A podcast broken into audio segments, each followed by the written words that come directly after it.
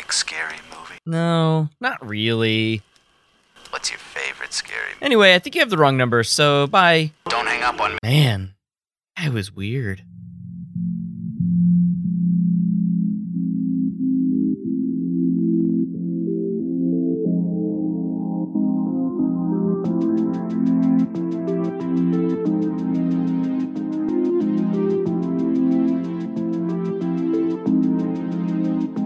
Hey everybody, and welcome to the Cinema Psych Podcast, podcast where psychology meets film. I am your host, Doctor Alex Swan, and today's episode is a little bit special because we are recording on the one-year, actual one-year anniversary of the podcast, which I think is pretty cool. So this this recording is a is special. I mean, the episode doesn't really match up with the one-year anniversary, and we already did the one-year retrospective in the last episode, but I think it's a little bit special, and it went out on social media this morning, and that was kind of fun. So, yeah, one-year anniversary. Crazy, right? One year ago, the first episode went out. Cool.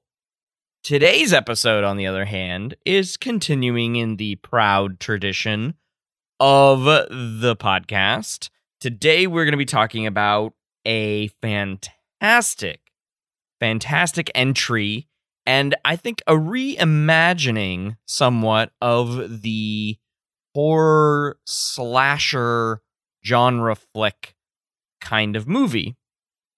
And so today, we're going to be talking about Wes Craven's Scream. Wes Craven's Scream.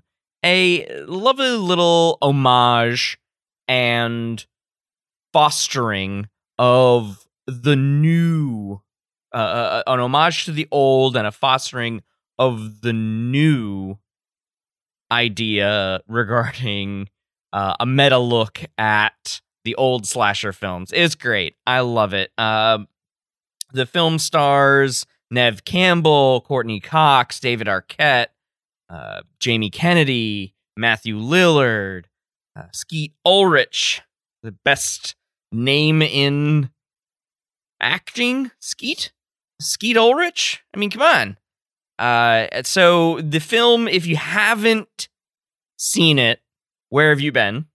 Because, I mean, the, the ghost-faced killer has been in our cultural milieu for a really long time. I remember the first time that I watched it, uh, the and the the following Halloween was it was immediately a uh, a hot seller in the world of Halloween masks, right?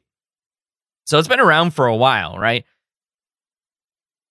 And it's a good one to be around for a while because it, it has staying power. And that's probably due to Jamie Kennedy's Randy's rules for horror films. So, you know, and, and we're going to talk about those rules for horror films, too, because they have impacts for our discussion today. A lot of social psychology, a lot of gender psychology, a lot of aggression to talk about today. Yeah, it's going to be a good one. But before we jump into that, I want to do I want to remind you that if you have not seen the film, that you might want to recognize that there are spoilers ahead. There are going to be some spoilers ahead. Yeah, spoilers. So, this is one of my new spoiler uh, sound effects, little sound bites. Uh, tell me, let me know if you didn't like it or not. Uh, I'm just messing around with voice changer. So, you know, if you don't like it, let me know. Uh, I'm just gonna, I'm gonna mess around with them a little bit more. It's fun. It's kind of fun. And so, join us for our discussion about Scream.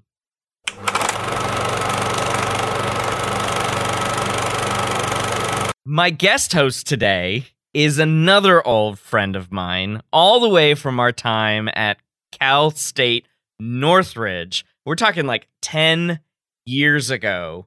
more than ten years ago. Uh, my guest host is Doctor Angela Bell. She's a social psychologist and earned her P H D in psychology from Oklahoma State University. She's currently an assistant professor at Lafayette College in Pennsylvania. She studies stereotypes, prejudice, and how people evaluate racism in themselves and others. On social media, you can find her at Angela C. Bell on Instagram. Angela, welcome to the show.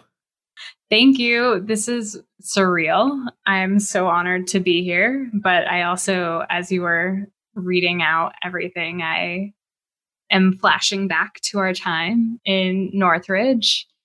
Um, and you're always in my Facebook memories from statuses a decade ago. Yes, a decade ago. And you and I are native Californians, so I'm happy to have a fellow Californian on to discuss the film that we're going to talk about today. But before we do that, uh, I do want to ask you about just broadly your thoughts on film in general. And um, do you, and if you do, why do you use film in your teaching?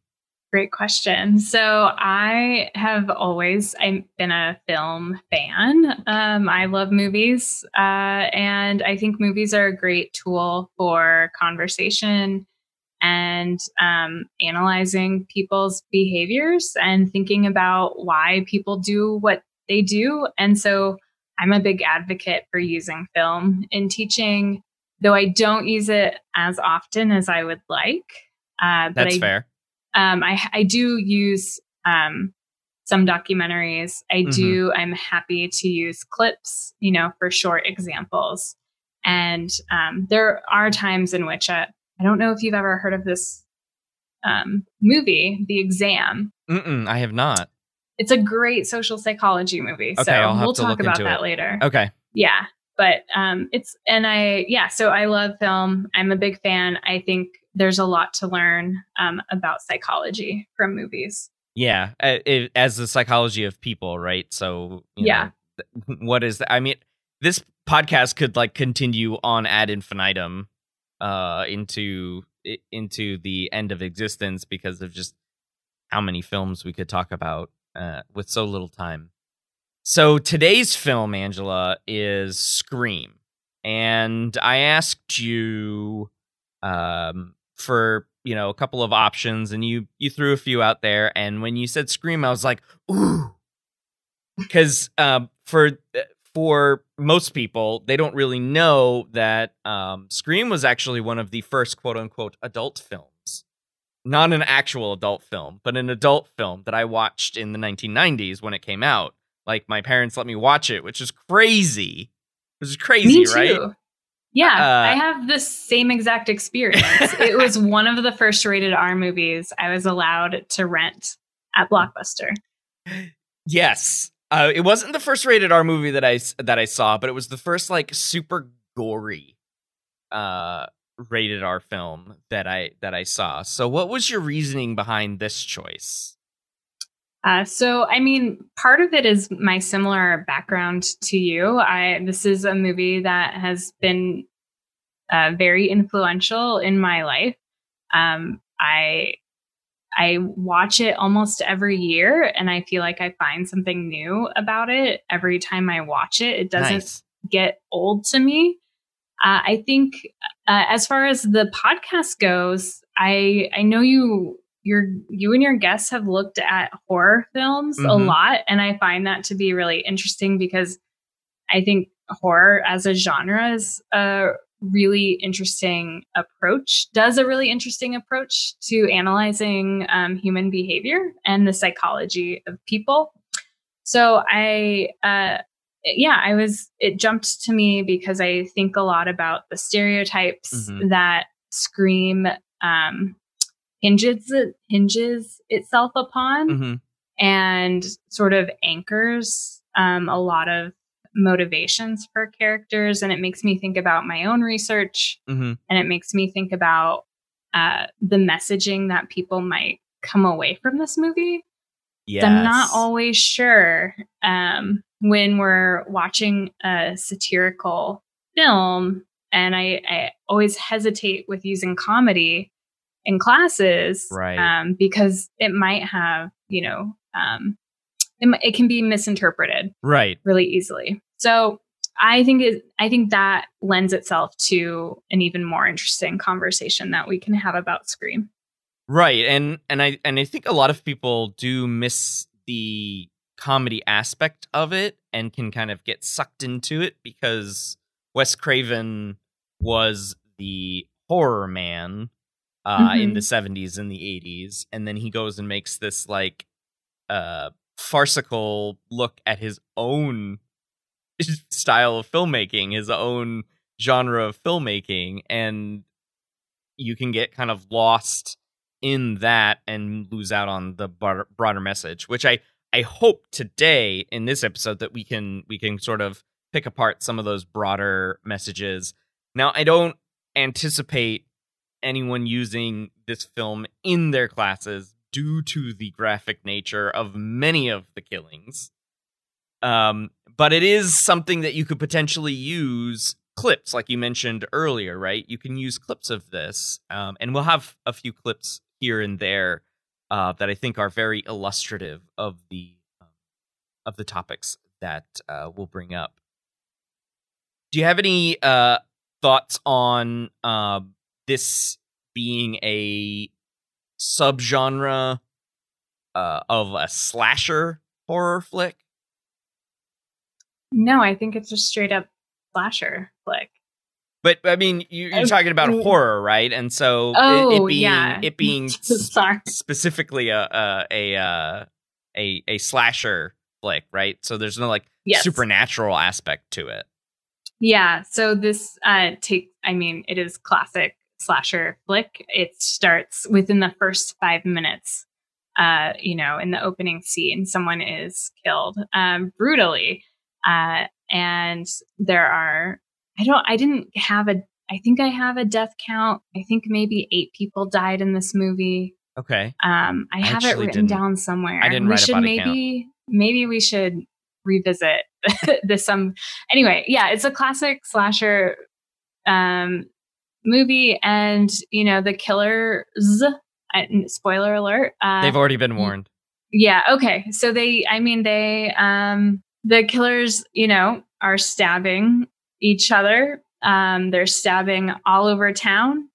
And that is, there's only w- really one method to killing people. And that is stabbing and then sometimes gutting them and then yeah. hanging their bodies. Yeah. Which I also find to be an interesting pattern. I hadn't thought about the hangings actually until yeah, that is we a good were watching one. It.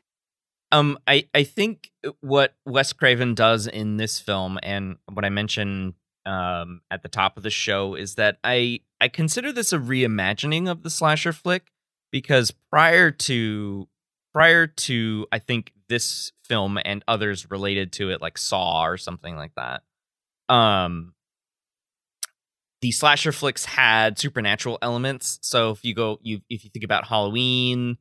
Uh, Michael Myers moves with great speed, and it's just like, how can he move that quickly? Um, and it's really unexplained. And then um, Jason, the Jason films. Speaking of the Jason films, where they actually talk about how um, Jason Voorhees' mother is actually the killer in the first Friday the thirteenth. Um, and then like super supernatural in Nightmare on Elm Street and Freddy Krueger, right? Dreamscape and and. And all of that. So I think uh, Wes Craven does a pretty good job of taking that slasher flick and reimagining it a little bit more grounded.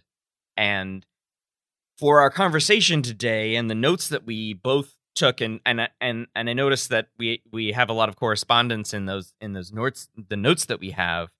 Uh, I think it lends a little bit of um, reality and realism to some of the ideas that we'll we'll talk about uh, in this episode, right? Yes. So yeah, we have lots to talk about. I maybe I should give you a, a more official answer uh, about my reasoning behind this choice that might, uh, you know, uh, expand upon what we've discussed. But I mean, I'm really excited to talk about stereotypes and prejudice. specifically about gender, mental illness. Mm. Um, I mean, we can talk about uh, potentially if scary movie cliches are a type of stereotype. Yeah. Um, sure. Or if they sort of map onto other cognitive processes like, you know, schemas or s- prototype theory. Yeah. Uh, we can talk about, you know, a lot. There's a lot of motivated reasoning in this uh, movie, mm-hmm. in which people are always trying to determine who is the killer and why. And people's conclusions are always based on their own motivations. Right. And some people make grave mistakes, you know, due to grave. that directional. Yep. Due to the, their directional thinking. Yep. Also, um, I mean, there's just so much sexism. Oh, my so, God. So much violence. So much violence. And so much aggression that we can go over. Yeah, that's a lot. So, That's Where do lot. we begin? Where do we begin? I think I want. I think I kind of want to talk about just the aggression. Let's let's let's um let's get the elephant in the room to get out of the room here, right? So, okay. Aggression, and the reason why I, I have a bit a, a slightly self-serving uh, reason for starting with aggression is because I'm teaching social psych right now in an online class, and later this week we are going to um have broader discussions and a live stream uh, about aggression. And so I kind of, I, I, I almost want to bring this, the, the topics that we talk about in this, uh, in, in, in this conversation into that and be like, hey, you guys see Scream? And then go from there. Right. Um, and so uh, what I talk about, And, and I had to condense this discussion on aggression for this summer class because of time. But I talk about the the broad things like, you know, what's hostile versus instrumental, um, and then relational versus physical, and and all of that too. And then the impacts of harm, uh, and what kind of harm is in the film. Um, so obviously we see a lot of instrumental aggression, right? Well, I mean, the killers have, these are all premeditated yeah. um, uh, acts. They're very thoughtful, even in the scenes, I think, that are tongue-in-cheek, in which you see a person in a Scream costume, like, hanging out in the background. Mm-hmm. Um, I feel like even the sort of uh, you know, the boogeyman who's always lurking, right. That's done in a jokey way. I, I feel like that is done in a way to make the characters like Sydney feel terrorized. Surprise, Sydney. Yeah, and it's specifically toward Sydney, right? Yeah. Like, um, if you go back and you're, after you know who the killers are, you know, Stu and Billy, right? Mm-hmm. And you go back to the scene uh, where in the hallway and uh, some D-bag is running through in the outfit and the ghost-faced killer cat uh, mask. Um, you have to, you have to wonder, okay, m- one of them put this idiot up to them, up, up, up to it, right? Mm-hmm. And to run specifically by Sydney. Not just Tatum, but specifically Sydney, right? So there's there's quite a bit of intent there. But the one the one thing, the one killing that doesn't make sense to me is the principal. I yeah, I was actually thinking about him and the role that he plays. I Henry I mean, Winkler. Henry Winkler is Principal Himbry. Himbry, there uh, we go. What a name. Yeah. And uh, he, I, oh, I, this is actually the one death that I forget about too. When I'm rewatching the movie, I'm like, oh yeah, Himbry's got to die. And I think maybe it is because he is taking such a thoughtful approach to um, the sort of the torture that's going on in town. Like, he's immediately shutting down, you know, the, the town. There's a curfew instated. Okay. He's yeah. telling he's telling his students, I love you, over the um, over the loudspeakers, you know, on yeah. campus, and he, you know, wants to be safe. I, th- I think maybe it's not, um, I, th- I personally think it might be premeditated mm-hmm. because of the um, lengths that they go to, to um, sort of hang him and like show a message to the town. But it it is possible that it could be just thoughtless and they were taking advantage of a situation in which he was alone. Mm, um, okay. But I, yeah, I, I. Or to get back one of the costumes. Or, or to get back one of the costumes. Though I'm maybe, um, I, you know, I feel like the reaction to people's, uh, to like the killings mm-hmm. are, seem to be like really callous and thoughtless, and that teenagers are just, um, you know, going to make fun of this thing. So maybe uh, the Wes Craven brutal teenagers can be to each other, um, with like buying their own masks and like running throughout, you know, the town on their own. But yeah, I don't know. That's interesting. It's an interesting one, right? Uh, and there's a lot of physical aggression, obviously, right, with the killings and the stabbings and the drawing and the quartering and the hanging. Yeah, it's just a, there is a lot. And you you you mentioned that um there there is some relational aggression in there. Do you do you want to expand on that? Yeah, so we do see some relational aggression. Uh, I think traditionally along gender lines in mm-hmm. this. in this movie, um, which is highly gendered throughout. And so there, uh, the introduction of Courtney Cox's character, uh, Gail Weathers, mm-hmm. she mm-hmm. is immediately um, sort of like seen as this, like, I don't know, is she a, a hawk or snake? Um, there's a, like an animal. I can't even think of it. She's kind of like a cat. She's always slinking around. I need a, she's an animal and a metaphor uh, and, and keep it consistent. But I think the introduction of um, Gail um, sets up relational aggression throughout yes. the film. Yeah. Gail is, um, Gail has covered um, Sydney's mother's murder. And mm-hmm. so Sydney and Gail are immediately pitted against each other um, right. because of that, of their disagreement.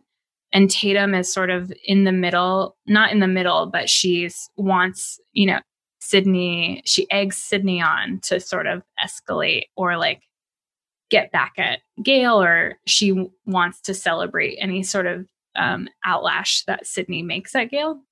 Mm-hmm. And so, um, yeah, some so some relational aggression is we're talking about like gossip predominantly, right? Right. Uh, throughout the um, throughout the film, and Sydney and Tatum even have an exchange about gossip at one point about how gossip is very powerful, and it it sometimes can be true if it's said enough times, and mm-hmm. and Tatum sort of justifies a lot of the gossip or relational aggression um, at one point.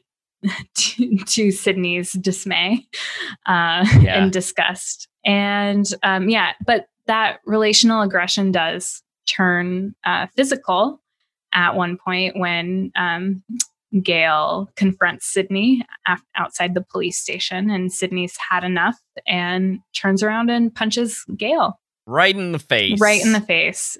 Yeah. So I would uh, just to, to, to add to that, I would uh, I, I, instead of maybe making Gail uh, an animal, which I like. I yeah, like I don't metaphor, want but... to do that, but other other people do do that in yeah, the that's movie. Fair. So I want. Yeah, right, right, right. um, I would just say that she's like she's very ambitious and um conniving, um, because it, it sounds like she should be a weather person, right, with the last name of Weathers. Yeah, but she but she works for like a um Inside Edition kind of T V show, right, which is mm-hmm. sort of tabloidy. Yeah. And so she has to follow these very, very, very loose leads in order to get a story. I did air quotes mm-hmm. uh, for listeners uh, to get a story. And so many people just consider her to be like conniving Um, she's agentic. And so, yeah, p- yeah. she's disliked because she is right. so motivated to get an answer. And which she- I think we could say is one of our first um, gender stereotypes mm-hmm. that are explored throughout the entire film.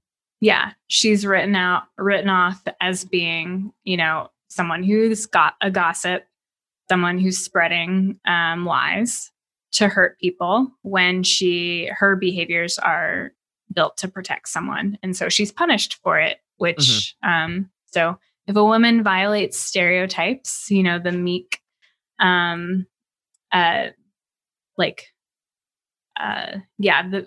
like a, you know, the gentle woman uh, mm-hmm. stereotype or belief that women should be uh, protected right. because of their uh, innocent nature. Uh, Gail really assert, like really throws all those stereotypes out the door. And then yeah. so she is, um, she experiences backlash for it.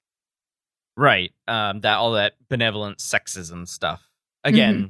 talking about that in a few, or no, I talked about that last week. So all that stuff is on top of my head. Uh, but yeah, uh, for sure. Um, she is the character that sort of tries to counteract all of the, all of the like large amounts of sexism that are expressed by the characters in this movie. Um, mm-hmm. And she stands alone by, by that. And she's in all of the sequels, right? She is in all of the sequels. Yeah. So that, um, we'll say uh, gender stereotype bending characterization sort of keeps her alive. Mm-hmm. Air quotes there, whatever, whatever you want to do. um, all right. So, uh, and as far as harm is concerned, which is part of, you know, physical uh, aggression, harming people with either sticks and stones or words, um, there is a lot of lethal harm, um, and uh, we should actually look up the body count on this one. I am going to um, scream. I think we uh, can just say it out loud. Scream body count, right? Do you know? Do you Casey, Casey's boyfriend, okay. Principal Himbry, Tatum, Tatum, yep, the cameraman, Gail's cameraman. Okay. Is it I have only the answer right five? Here. Mm-mm. Wait, uh, what am I missing? Am I how? Mi- wait, because the two killers oh. do actually die. It's it's eight. You were right with eight. Oh, I was okay. Yes. Who am I You're, missing? Um, uh, Maureen Prescott. Oh my God! I actually wrote this in my notes. I said, "Is Maureen Prescott a dead body?" Like as far as part of the body count. Uh, um, because I mean, we don't okay. actively see her killed, but that's true. She is. That's true. Um, uh, so according to this site that I'm on, which is Fandom, mm-hmm. um, she is counted as a body, as a, as a, um, death according to Scream, because her death occurs previous to all movies, even though it's the flashback, canon. You're right. And even, even though the flashback doesn't occur until Scream three. So it is eight. It is a body count of eight. So you were pretty close. So, so there were close. seven. Mm-hmm. There were seven present in the film. Mm-hmm. That's a lot of dead people. It is. And I ch- sometimes when I'm watching slasher flicks, sometimes I do keep track in the back of my mind, because sometimes you'll watch a movie, a horror movie, and you're like, wow, only two people died. And I was expecting a lot more. Ah. So that is just That's something. And then there's, it goes the other way, in which like I watched Halloween, uh, like one of the more recent, the latest one. Right. And um, Michael Myers had killed so many people. I had lost count, and I was also exhausted. And I was like, people need to stop dying.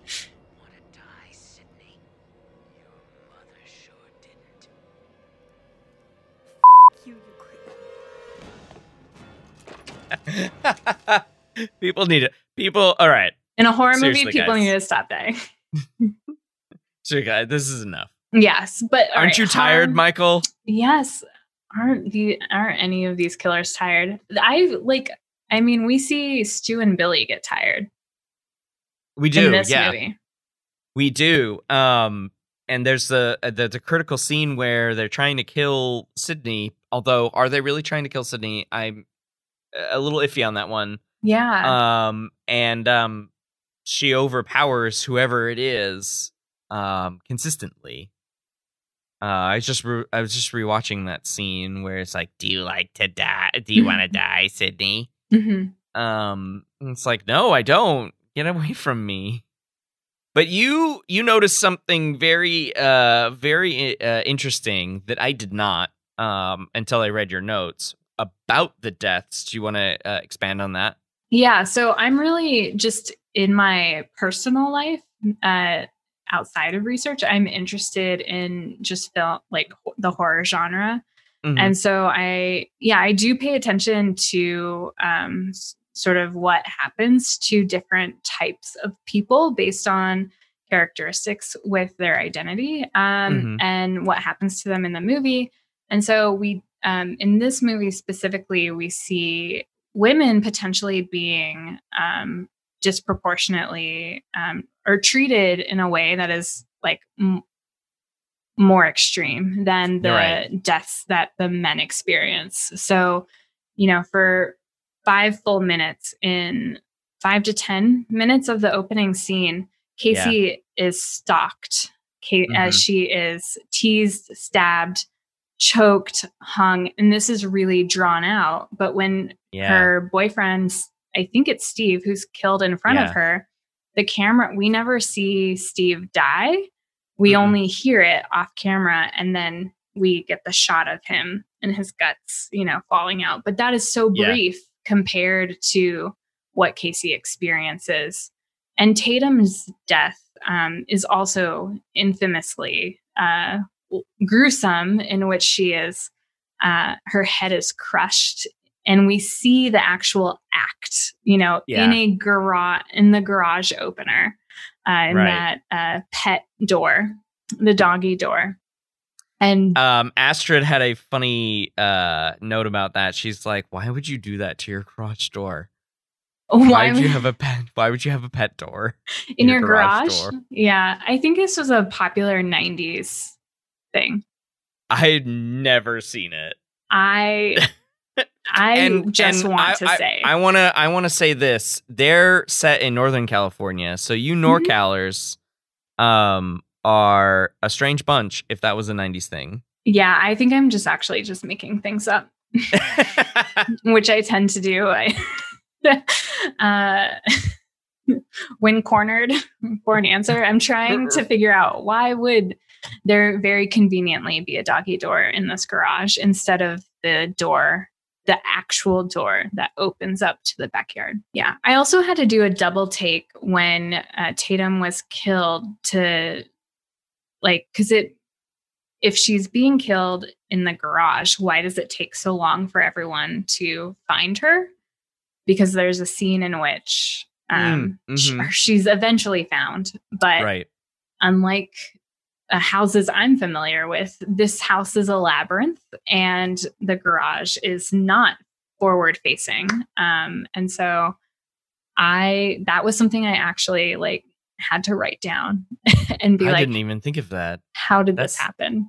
Yeah, that's that's very interesting. Yeah. So on the subject of the women's deaths compared to the right. men, um, mm-hmm. Himbry, I mean, Himbry is teased, but he's stabbed like kind of quickly um, and left. And almost death. Like off camera. Yes. It, it's cut away very quickly. A lot of it is off camera. A lot of the st- stabbings are, unless they're women. Uh, and then. Right. And the cameraman, his, his, his neck is slit. But I think mm-hmm. we see that, if I mm-hmm, remember correctly. Mm-hmm. Yeah. And then Billy, we do see the T V. He's stabbed, mul- not Billy, Stu is stabbed multiple times um, before a T V crashes on his head. Right. Yeah. But um, I would say... Potent, like Stu and Billy might be anomalies, or they might not follow the sort of like expectations or rules that I... Although Although I would say, and and I and I agree with you, and and I think for Stu and Billy's case, so yeah, they stab each other to make it look like they um, aren't the killers, right? That was their plan all along. Um, but you don't see a lot of gushing blood, and it's underneath their clothing. Like Stu's wearing a baggy sweater, and and Billy's wearing a baggy shirt. Um, and you don't you don't actually see their wounds like you do with the women. So that's why that's why when I saw this, I was like, she's onto something there, because I I definitely agree. You actually see the women's uh, uh, wounds and and and uh, uh, ways in which they are murdered. Uh, a, a T V falling on Stu's head, as may, as as gruesome as that could potentially be in real life, it's not in the movie. It's played for laughs, and actually them stabbing each other is also played for laughs compared yeah. to the others. Because when Tatum, as we're talking, I'm thinking, oh, as we're seeing Tatum like sliced very slowly on the arm. Mm-hmm. Mm-hmm. Yeah. Uh, all of the women are teased. All of the women are teased. And you can even go to, uh, it, I don't remember which one it is, Scream two or Scream three, where Gail is being um, stalked, and she eventually uh, overcomes. Well, uh, all, almost all of them. She is like a prime target. I think she almost, I think there's a point in which she like nearly dies in Scream four. Okay. That, that, that seems like it could be real.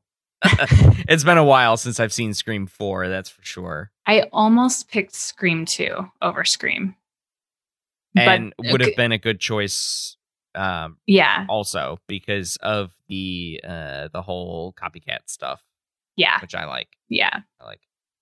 But um, I, yeah, I thought it might be too controversial to go with the sequel. That's fair. That's fair. So we'll we're, we're going to jump back into this discussion in just a second. We're going to take a quick break, and then we'll come right back.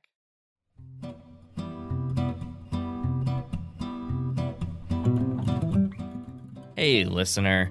Thanks for sticking around this episode. I hope you're enjoying it. Anyway, I need your help in growing this podcast's audience. In past episodes, I've asked you to share this podcast with five of your friends. Let's keep doing that. Share this podcast on social media, especially if you really liked an episode. Share that episode.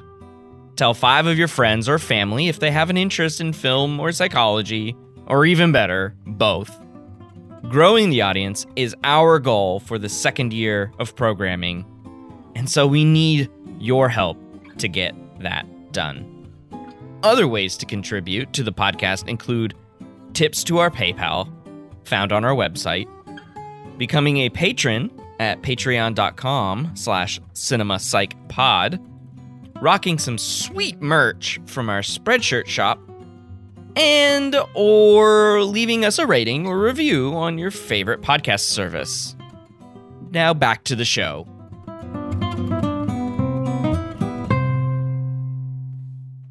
All right, Angela. So continuing our discussion on this stuff uh, in Scream, um, I want to talk about the um, the sexism. Uh, both the what we've we've are already kind of discussed a little bit, um, but then like the massive amounts of rape culture uh, impacts this film sort of plays with, and and I have this, and I have a scene that I wanna uh, that I wanna play for the viewers, uh, and this is this scene is after so is Sid, Sydney and Billy accidentally. And I use air quotes because I think Billy was planning this, um, uh, run into each other in the hallway. So I'm going to play that scene for the listeners, and then we'll come back to it because it's it's gross. Whoa, whoa, whoa, whoa. You still think it's me? No, no, I, I don't. It's just somebody was there. Hey, Chris. Rusty, wait Billy, up! Some, someone tried to kill me. I know, me. I know, I know. The cops said I scared him away. You know, it wasn't me, Sid. I know. He called me again last night at Tatum's house. You see? Couldn't have been me. I was in jail. Remember? I'm so sorry. Please understand. Understand what? And I have a girlfriend who would rather accuse me of being a psychopathic killer than touch me? You know that's not true. Then what is it? What is it? Billy, I was attacked and nearly filleted last night. I mean between us. You haven't been the same since... since your mother died. Is your brain leaking? My mom was killed. I can't believe you're bringing this up. I know, it's been a year. Tomorrow. One year tomorrow. I know, I think it's time you got over that. I mean, when my mom left my dad, I accepted it. It's the way it is. She's not coming back. Your parents split up. This is not the same thing. Your mom left town. She's not lying in a coffin somewhere. Okay, okay, okay. I'm sorry. It's... it's a bad analogy. It's just that... I want my girlfriend back. Sid. I am sorry if my traumatized life is an inconvenience to you and your perfect existence. What? Where, nobody said that. Sid!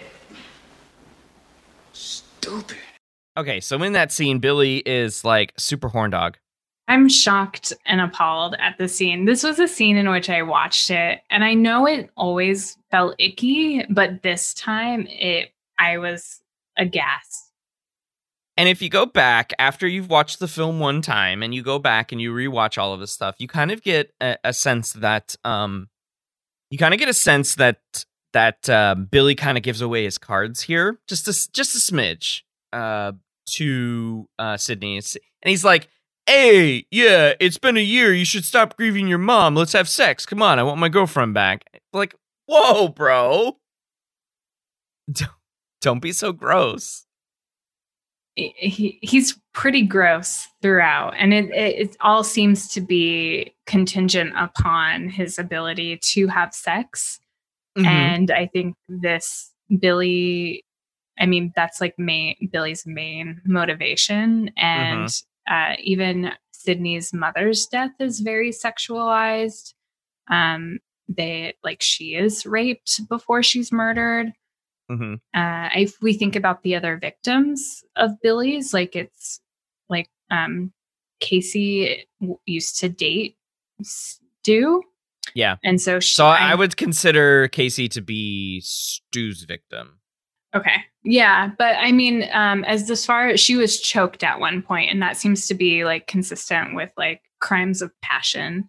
Sure. Uh, so, so that's just like violence against women and yeah. potentially why, but yes, Billy's, um, Billy's obsession with sex in this movie is, I mean, it's not really sex. He wants power. That's what right. he's trying to obtain. Mm-hmm. And, um, he's trying to dominate Sydney. Uh, through her sexuality, right? And is yeah. yeah. Um, and uh, I I made this note as I was writing this down, but um, and and and I saw I see that you you agree that uh, Billy is a modern day. There was no term for this back then, but he's a modern day incel, right? And so we say like in. What is it? Involuntary celibate. My yeah. students will pretend they don't know what I'm talking about if I ask them to define it or ask them to bring it up or like explain where they've heard the term before. I don't know mm-hmm. if they're pretending. Some might actually not know, but right. I think some people get shy uh, when we talk about these subjects. And so, yeah, Billy, Billy really does try to paint himself as a victim in these interactions with Sydney. And right. that she she's the one who's teasing him. She is the one who has all the power. He's trying to like put that on her um, as a reason for the situation he is in. Right. And um, when when an incel doesn't get their way with women, they immediately then uh, respond by hurling insults. And you get this at the end with the creative psychopaths part. Which is that he calls uh, Sydney's mom a slut and a whore for what she did to his family. It's all her fault that um, she had an affair with his dad, it's a fun game, which Sydney. led See, his we mom ask you a question. If you get it wrong, you die. You get it right, you die. You're crazy, both of you. You actually refer to the term psychotic. We'll never get away with this. Well, no. Tell that to Cotton Weary. You wouldn't believe how easy he was to frame. Watch a few movies, take a few notes. It was fun. No! Oh, where are you going? Why? Why did you kill my mother? Why? Why? You hear that, Stu? I think she wants a motive. hmm. Well, I don't really believe in motive, Sid. I mean, did Norman Bates have a motive? No. Did they ever really decide why Hannibal Lecter liked to eat people? Don't think so. See, it's a lot scarier when there's no motive, Sid. We did your mom a favor, Sid. That woman was a slutbag whore who flashed her shit down like she was Sharon Stone or something. Yeah, it would put her out of her misery. Because let's face it, Sydney, your mother was no Sharon Stone. Hmm?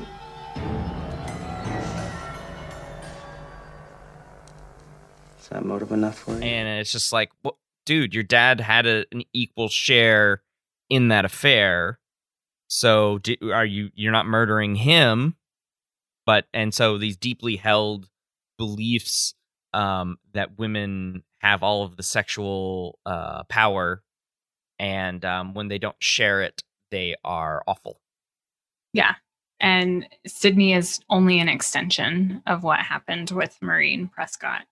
And we see this theme, I think, even carried throughout Scream two, because the killers are kept in the family. And yeah. and so there's a very similar narrative in the following film um, with the killer's motivation for targeting Sydney and her and her friends. And and you made a a really im- uh, important point about the the rapes, the rape ideas in the film um, and uh, Wes Craven's prior filmography. Do you want to expand on that as well?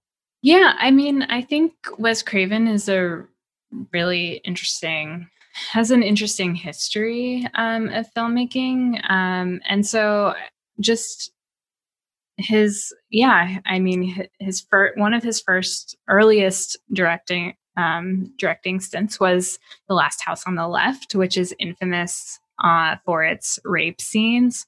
Multiple mm-hmm. rape scenes in which um, a woman and her friend are um, like tortured in the woods. And then when their parents um, of one of the women find out, they go after the killers.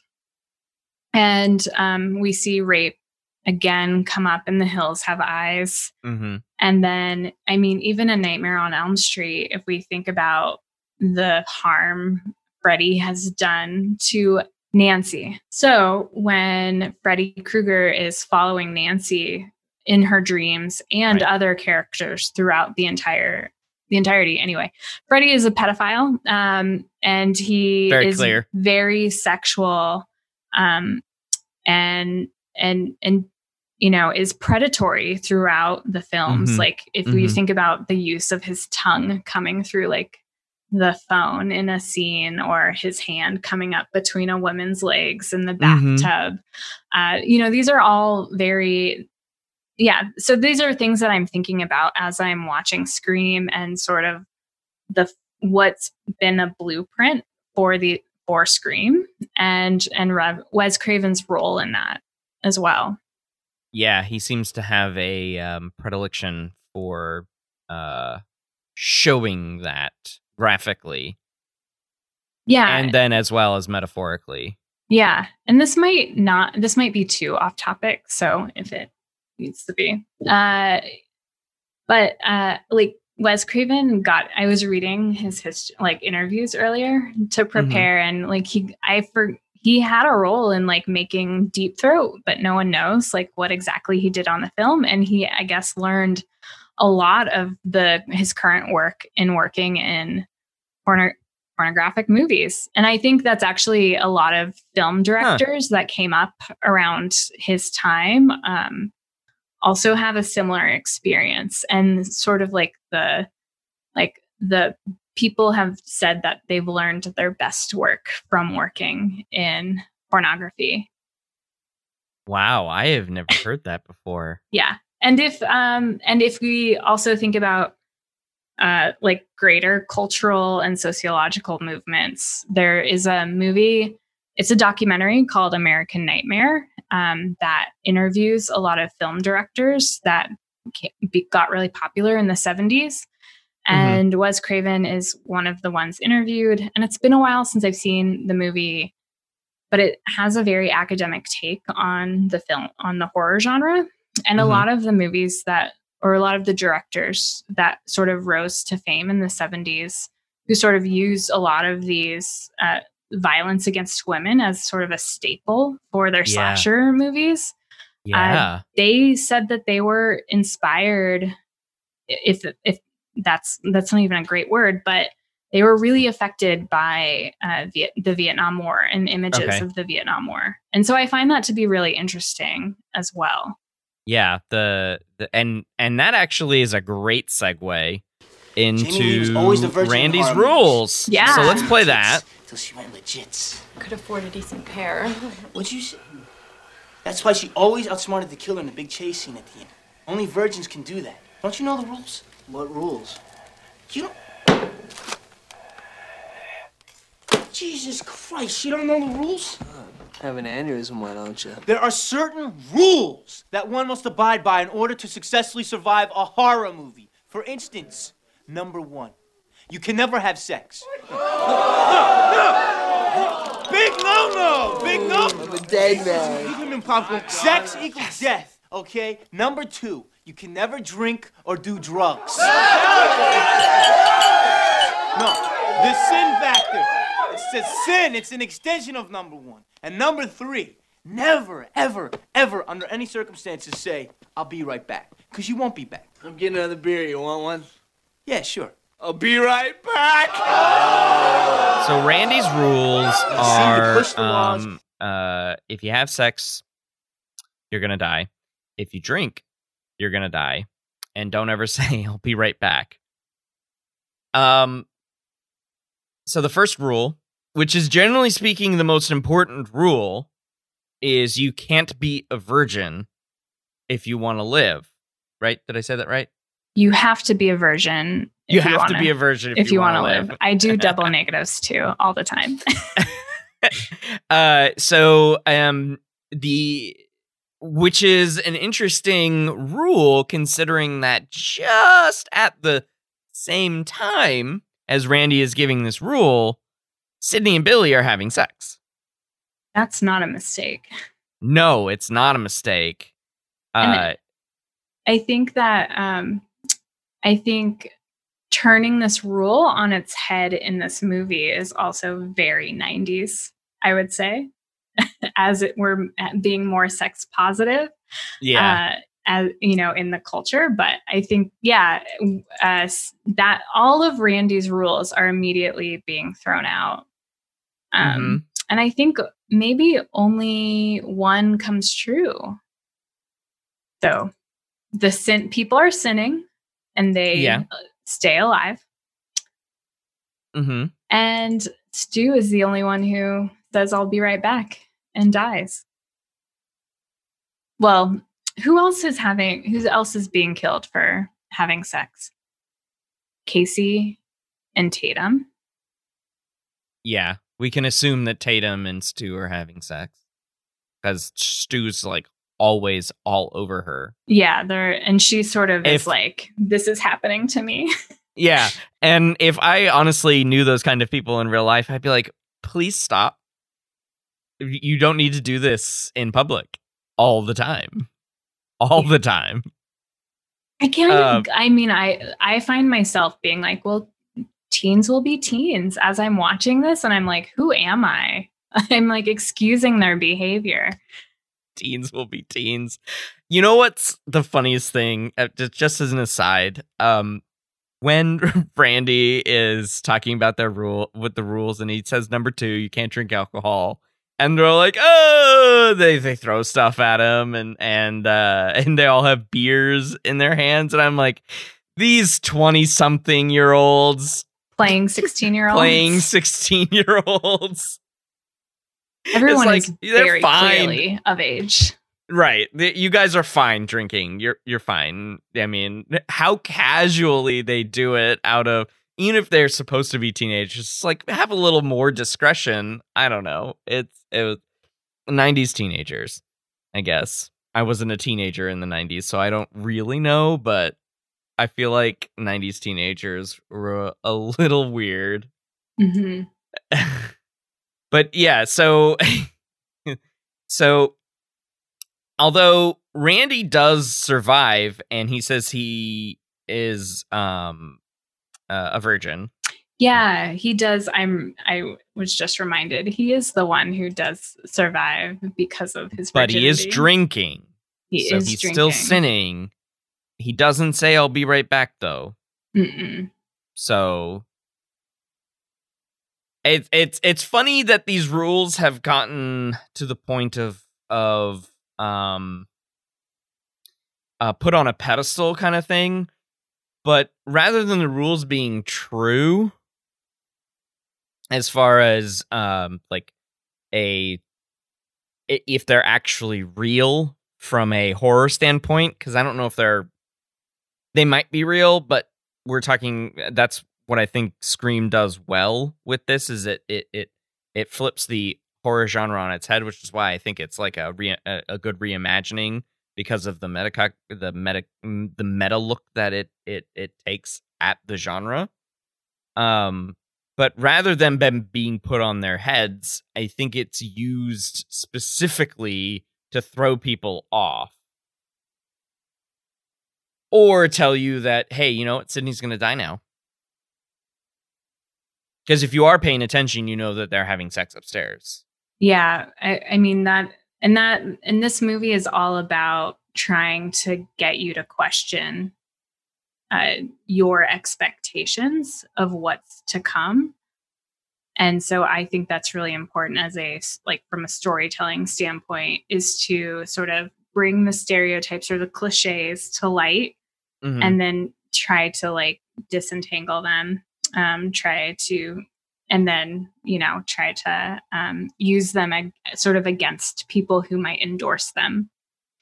Because, yeah, they violate sort of like the kernel of truth aspects, or they violate just, yeah, I I don't have a good articulate thought right now um, about that. Help me out. So let's take that, let's take that trope idea um, and and run with it a little bit, because you had some notes about um, stereotypes.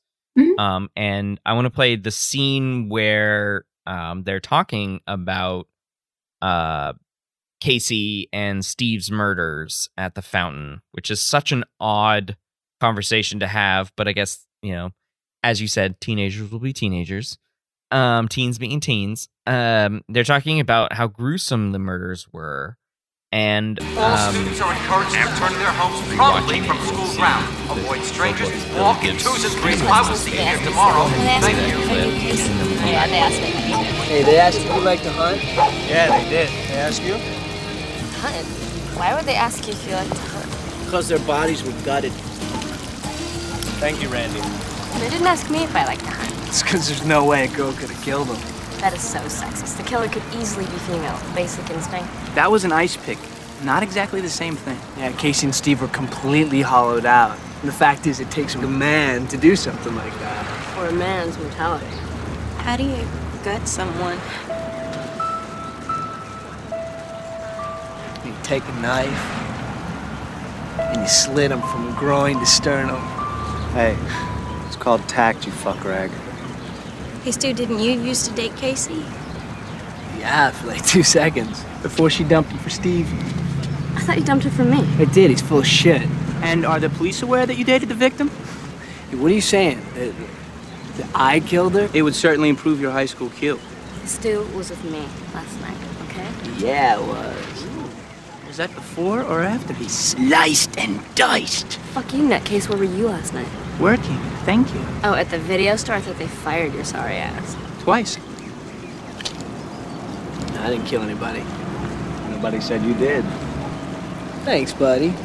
Besides, it takes a man to do something like that. Yo, I'm gonna gut your ass in a second, kid. Tell me something. Did you really put her liver in the mailbox? Because I heard that they found her liver in the mailbox next to her spleen and her pancreas. What are you doing fucking trying to eat here? Right? Just getting mad, right? You better live her alone. Live her alone! So you were talking about stereotypes uh, in, in, in your notes. What, what stereotypes were present in this clip? So the stereotypes that we see in this scene is the stereotypes we have around like profiling who a killer is and uh, our expectations for like who could have done such a horrible thing. And so um, at one point someone says, no way a girl could have killed him. I think that's Stu. Uh, mm-hmm. And so, um, no, that's actually Tatum who says that. No way a girl could have killed oh. him. Um, and oh, then right. Stu answers, like, it takes a man to do something like that to sort of like yeah. reaffirm potentially his position in this uh, in this act. Um, yeah. So that is that's something that jumped out at me, too. And this is also an introduction to uh, the conversations that happen throughout the film about uh, mental illness and um, psychopathy and psych. psychopathy, psychopathy, mm-hmm. Mm-hmm. and um, and also what men and women are capable of. So sort right. of the proscriptive and prescriptive nature of stereotypes versus right. what women and men can do and what they should do. So on the psych, the the psychopathy thing, uh, the major, I guess, uh, plot moving dialogue uh, at the end is what you, what. Why? Why are you doing this, Billy and Stu? And what? And, and they say, they say movies don't make psychopaths. Uh, yeah, movies don't make psychopaths. Uh, movies make psychopaths more creative.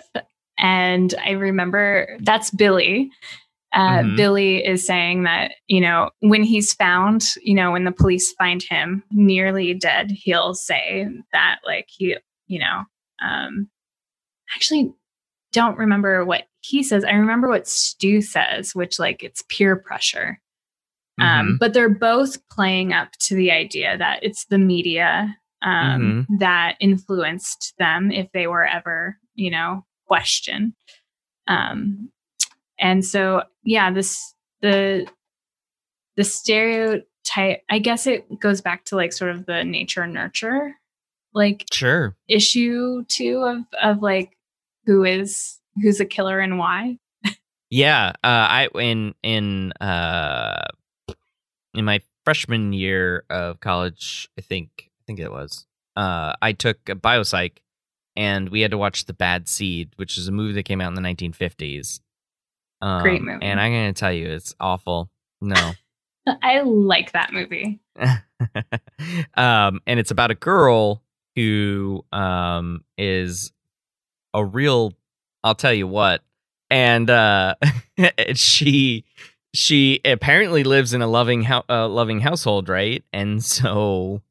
Uh, she's just she, evil. She's just, she's just evil, born right? Born evil. Born evil, and mm-hmm. um, we had to analyze that film, and now you know why I do the things that I do in my teaching. Yeah, um, we had to analyze that film, and it's just, uh, it was just like that. That yeah, it's a very strongly worded nurt- uh, nature debate, um, but really, there's a lot of things that happens in that happen in Billy's life that interact with mm-hmm. his potentially, I mean, we don't get a lot of information about this, but his potentially psychopathic nature, um, which is, one could say, the catalyst that his mom left. The the mom was his grounding factor, and and um, when she left, he was just like, all right, I'm unhinged now, and that's a that's a nurture thing.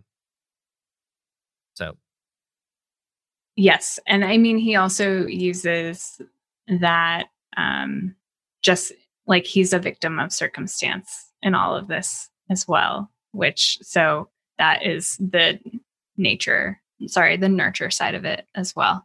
Mm-hmm. A victim of circumstance for sure. Yeah. Yeah. He says that, um, you know, it's it's everyone else's fault and not his. And then you have to wonder, what the hell is Stu doing? I question that. I wonder, I I do wonder what Stu gets out of this relationship with Billy and what mm-hmm. he might get out of killing people or or being part of, yeah, sort of like putting his own like life on the line for Billy's um, motivations.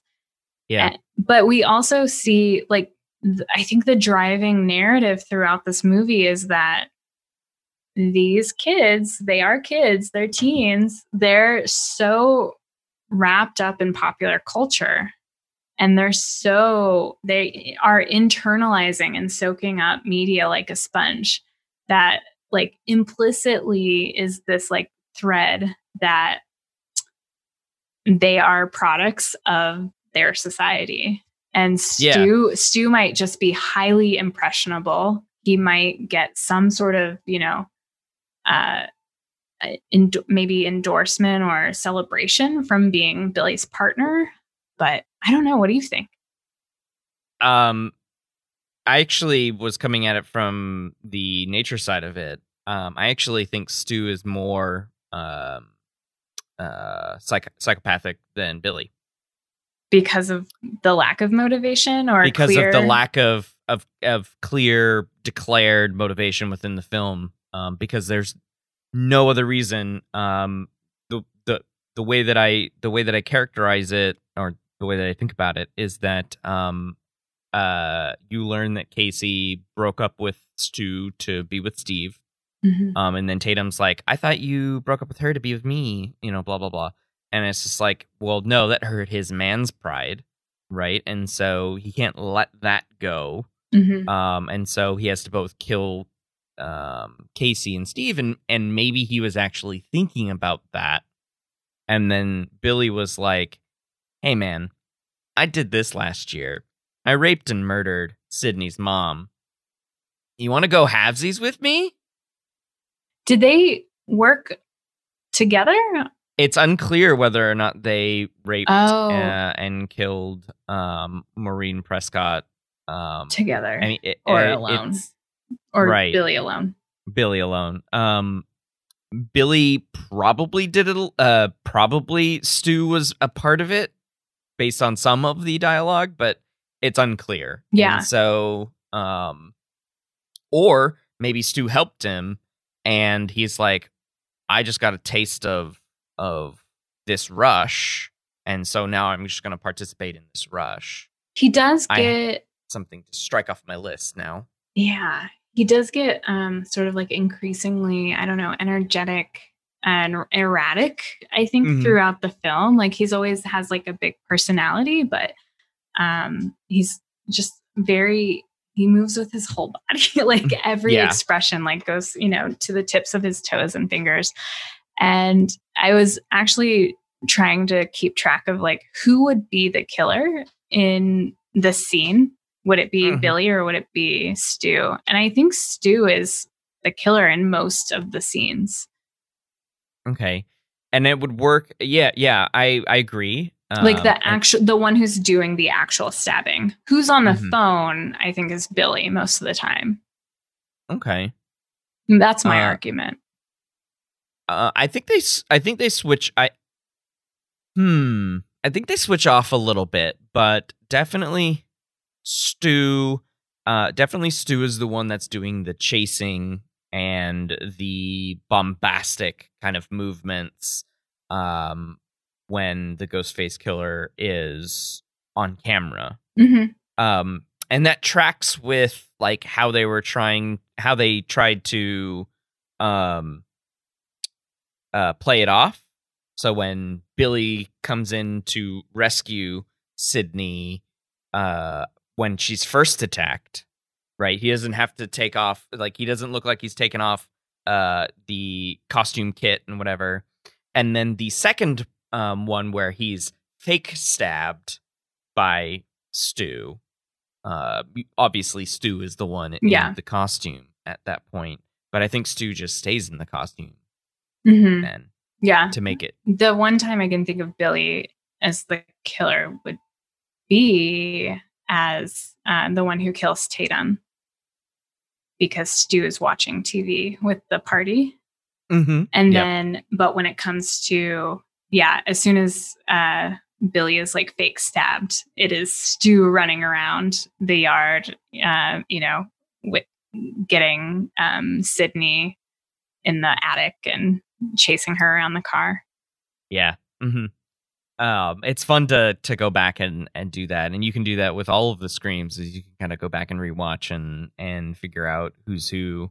It's uh, it's a good cognitive task, actually. If I bring it back to psychology, it's a good attention tracking task. Mm-hmm. Like, I'm instead of it's giving you on the screen. Yeah, instead of giving you a classic task, I'm just going to have you watch the Scream films. Can you pay attention? It's the, like the queen in the middle, kind of the that three card game where you have to catch the queen. It's yeah. like, like, can you figure out who the killer is in this moment? One, two, three, go.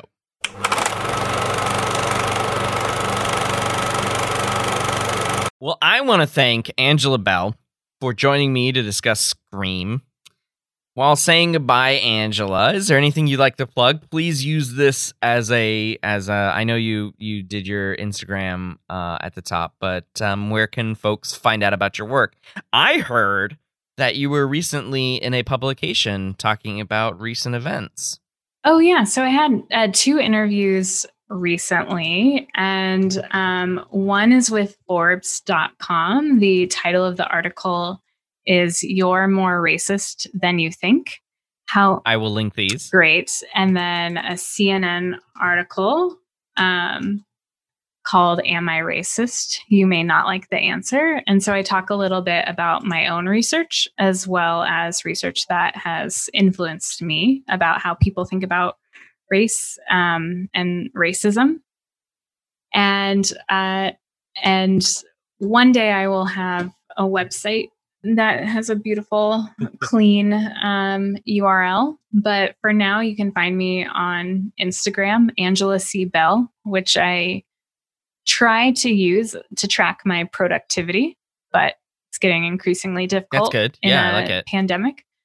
So, right. um, but Angela C. Bell, or you can look um, me up through Lafayette College's website um, in the mm-hmm. psychology department. You can find Um, more information about me and what I teach there. I will link I will link the viewers to that as well in the show notes. Well, friends, it's been a Scream. Uh, thanks for listening. And Angela, again, thank you for joining us to have a Scream. Until the next episode, thanks for listening.